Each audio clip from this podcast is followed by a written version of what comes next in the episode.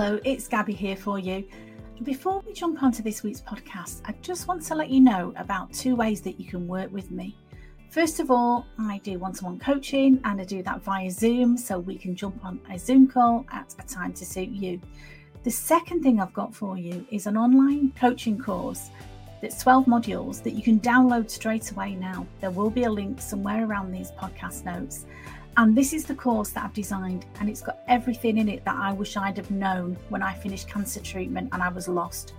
So you can download that course now and you can start working towards making this your happiest and healthiest year ever. I'd love to hear from you. Let me know what you think. Take care. Bye bye.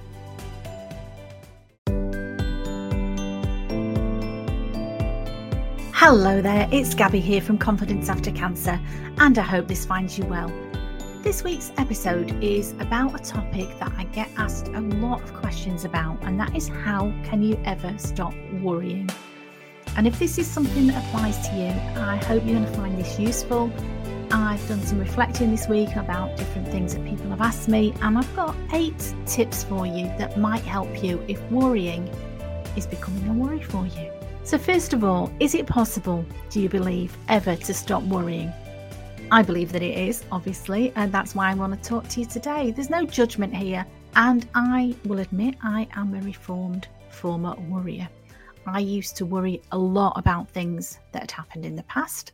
I'd worry about today, and I would worry about what's going to happen in the future. And I have learned some tips and techniques that I'm going to share with you today that have helped me to stop becoming an over worrier. The first thing I'd like you to think about is some worrying can actually be productive and some can be unproductive. And what do I mean by that? Well, productive worrying maybe think of the example of you've got somewhere that you've got to be tomorrow. And so, me, I'm, I'm using myself as an example here. In the old days, I would just jump in my car, hope for the best, hope that the traffic wasn't going to be too bad, and I would get to wherever I had to be on time and okay. Well, now I think if I find myself worrying about somewhere that I've got to be, I just take that little bit of time to plan and think, okay, so what can I do to make this journey easier? So, what I could do is set off much earlier, give myself lots of time. So, it doesn't really matter if the traffic is bad or if there's an accident or something that's outside of my control. It's not going to affect me because I'm still going to get to where I need to get to. The other thing I could do maybe is to plan my journey. If I'm going to a new place I've never been to before, I could do some research. I could do Google Maps. I could make sure I know exactly where I'm going to. And again, just give myself lots of time to get there unflustered and in good time. And so for me, that's a kind of productive worrying, worrying about a journey and worrying about a meeting maybe that I'm going to or somewhere that I've got to be. I can do things about that to make that a bit easier okay. So that to me is an example of productive worrying. It's it's giving me some solutions. It's giving me some clues on what i can do to make that a little bit easier. Unproductive worrying and we see a lot of this. And again there's you know me there's no judgment here but unproductive worrying could be something like worrying about the state of the world. And i'm not saying you shouldn't worry about what's going on in the world. Goodness me there are enough bad things going on. However is it helpful for you to be worrying about these things? And I'm not saying you shouldn't worry about the state of what's going on in the world. But for me, this is one of the reasons why I don't watch the news. I don't watch the news on TV anymore. I try not to listen to it on the radio because for me, I find it quite easy sometimes to become completely overwhelmed by what's going on in the world. And that really doesn't help me. Okay. And so I'd ask you to think about the difference between productive and unproductive worrying. And again, just reflect on it. There's no judgment here. While you listen to this podcast, maybe use this time to think about do you worry too much? Is worrying becoming a, a, problem for you? And if it is, what can you do about it? Because I've got eight top tips here for you things that have worked for me, things that have worked for people that I know. And again, you can pick and choose. Some of these might work for you, some of these might be helpful. I'm hoping so. But I would think, I would ask you to think about the difference between chronic worrying and acute worrying. So acute worrying is like something happens out of the blue it's unexpected and it's a, a, you know quite a big event in your life and it's it's completely understandable that you would worry about that for a short space of time And I've talked before about our flight or fight response that we have, you know, from back going back in the day when we lived in caves. Our natural instinct when we're in danger is to fight or flight. Um, there's other nuances to that as well, but they're the main ones fight, flight, or sometimes freeze, thinking about the response that you've got to a, a danger. And that danger can be real or it can be perceived. And that means it can be just in your head. And so if you're worrying or in a stress state for any length of time, the consequences to that, think about what consequences there are of you living in a permanently stressed or worried state you're not living your best life. You're not living the happy, healthy life that you want to live. So, what can we do to it? What can we do for this? Well, we can think about the difference between normal worrying. We all have worries, we all have concerns, but sometimes excessive worrying where it takes over your life. What can we do about that? And as I said, I've got eight top tips for you. But first of all, think why do we worry? Some people will say to me, "Oh, you know, I'm just a worrier. That's just the way I am. My mum was the same. You know, I've always been a worrier. There's nothing I can do." And I honestly don't believe that. And I think if you believe there's nothing you can do, maybe you need to stop listening to this podcast because I would invite you to think about the fact that you can change. Worrying for many people, and I include myself in this in the past, worrying was a habit. It was just a bad habit that I'd gotten into. And once you've got a bad habit, a habit can be changed. It might take some concerted effort and you might have to think about it and, really focus on it for a little while. But any habit can be changed. I really believe that. So, why do we worry? And again, it's going back to our ego, you know, our instincts, if you like. Our body's instinct is primarily to keep you safe. So, if you worry about a lot of things, the main thing that you, your instincts are telling you is it's keeping you safe. If you worry about crossing the road, and you really worry about it and you worry about going outside of your house, you're not going to take any risks. You're not going to go anywhere. You're not going to do anything. And yes, that will keep you safe, but it will keep you small. And will it keep you happy? Will it keep you healthy? Will it keep you living the life that you want to? Maybe not. So think about getting that balance. As I said, there is, you know, normal worrying about life and about not taking too many risks. Yeah, when you cross the road, you want to look both ways but not excessive worrying where you're thinking, I can't leave my house because I'm too worried about what would happen if I crossed the road. So I'd invite you to think about is it possible to change? And if you believe that it is, I'd like you to think about, first of all, your triggers. What is it that you're worried about? And that might be really obvious to you if you've got one overarching worry at the moment. And that could be work, it could be money, it could be relationships, it could be health. These are the common ones. But more and more people are worried nowadays about uncertainty. And you know, we all know the world is a very uncertain place at the minute. And yes, we want to be aware of it. We want to be conscious of what's going on around us. But worrying about things that you can't control is not helpful to you. And I know logically we all know that, but sometimes we do it. And it's a habit that I've gotten into in the past where I've worried about things that I can't control. So, what can we do? And the first thing I'm going to suggest to you, and I've talked about this before, is about gratitude. For some people uh, who have a religious practice, this could be saying your prayers at night or in the morning. If not, some people like a little gratitude diary to just write in the things that they are grateful for. I like to, um, when I get in bed at night, is to think about at least 10 things that I'm grateful for that have happened to me in that day it could be really simple things. You know, I'm grateful for my home. I'm grateful that I've got food in the fridge. I'm grateful for my family. I'm grateful, whatever it is, I'm grateful that I've had a great meal.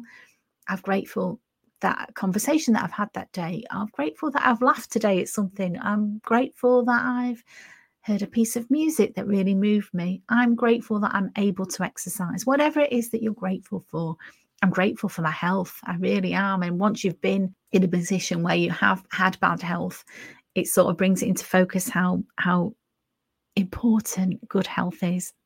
Okay, so first of all, gratitude. What are you grateful for today?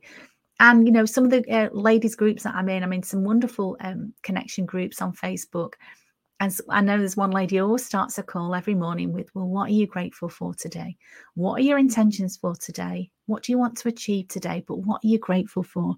And it is a lovely thing to think about because there is always something to be grateful for, no matter how bad a day you're having, no matter what bad things have happened. The second thing I'd like to suggest to you is a thing called mindfulness, and you may be familiar with this.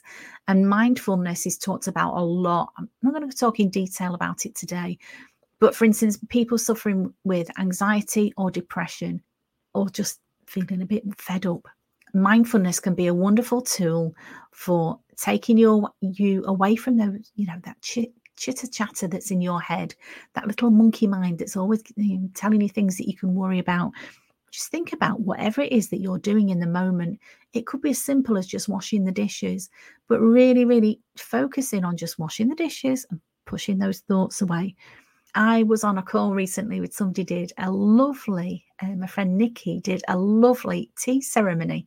And it was really, really simple. It was five ten minutes of making a cup of tea, sitting down in silence, thinking about the tea that we were drinking, being grateful for it, thinking about the warmth of the cup in our hands, and just really focusing on it. And I know in the past, when I've been really busy as well, you know, sometimes I may have jumped in the car and driven somewhere and not even remember how I got there. May in the past as well, I've, I've made some food when I've been in a rush, sat down maybe in front of the TV, thrown some food down me, and then thought, oh, don't even remember eating that. So, eating mindfully is a really good thing to do as well if you're focusing on healthy habits. Focus, sit at the table, set the table with a knife and fork, and sit there and think about the food that you're eating and enjoy the taste, enjoy the texture, and think about how does that food make you feel. And I know when I do that, I become aware of when I'm actually getting full. Because sometimes in the past I have uh, succumbed to comfort eating, and that's really when I've been.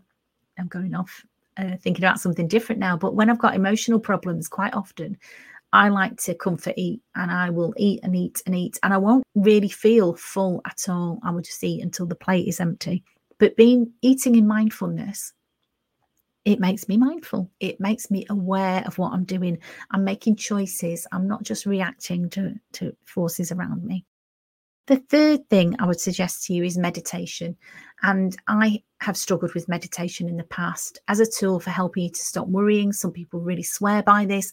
I need help to do this. So I when I'm at home, I will listen to a recorded meditation or a wonderful thing that I've recently done is go to a sound bath or a gong bath you may have heard where I went to a meditation center and for an hour I lay on a mat and very gently um, the lady banged the gong and she played chimes and she played really relaxing music. And I still had the little monkey mind, I still had the chit chatter in my head, but I very gently pushed those thoughts away and thought, no, just for an hour, I am going to lie here, I'm going to relax, and I'm going to enjoy this sound bath. And you know what? When I stood up at the end of that hour, I felt literally like a jelly.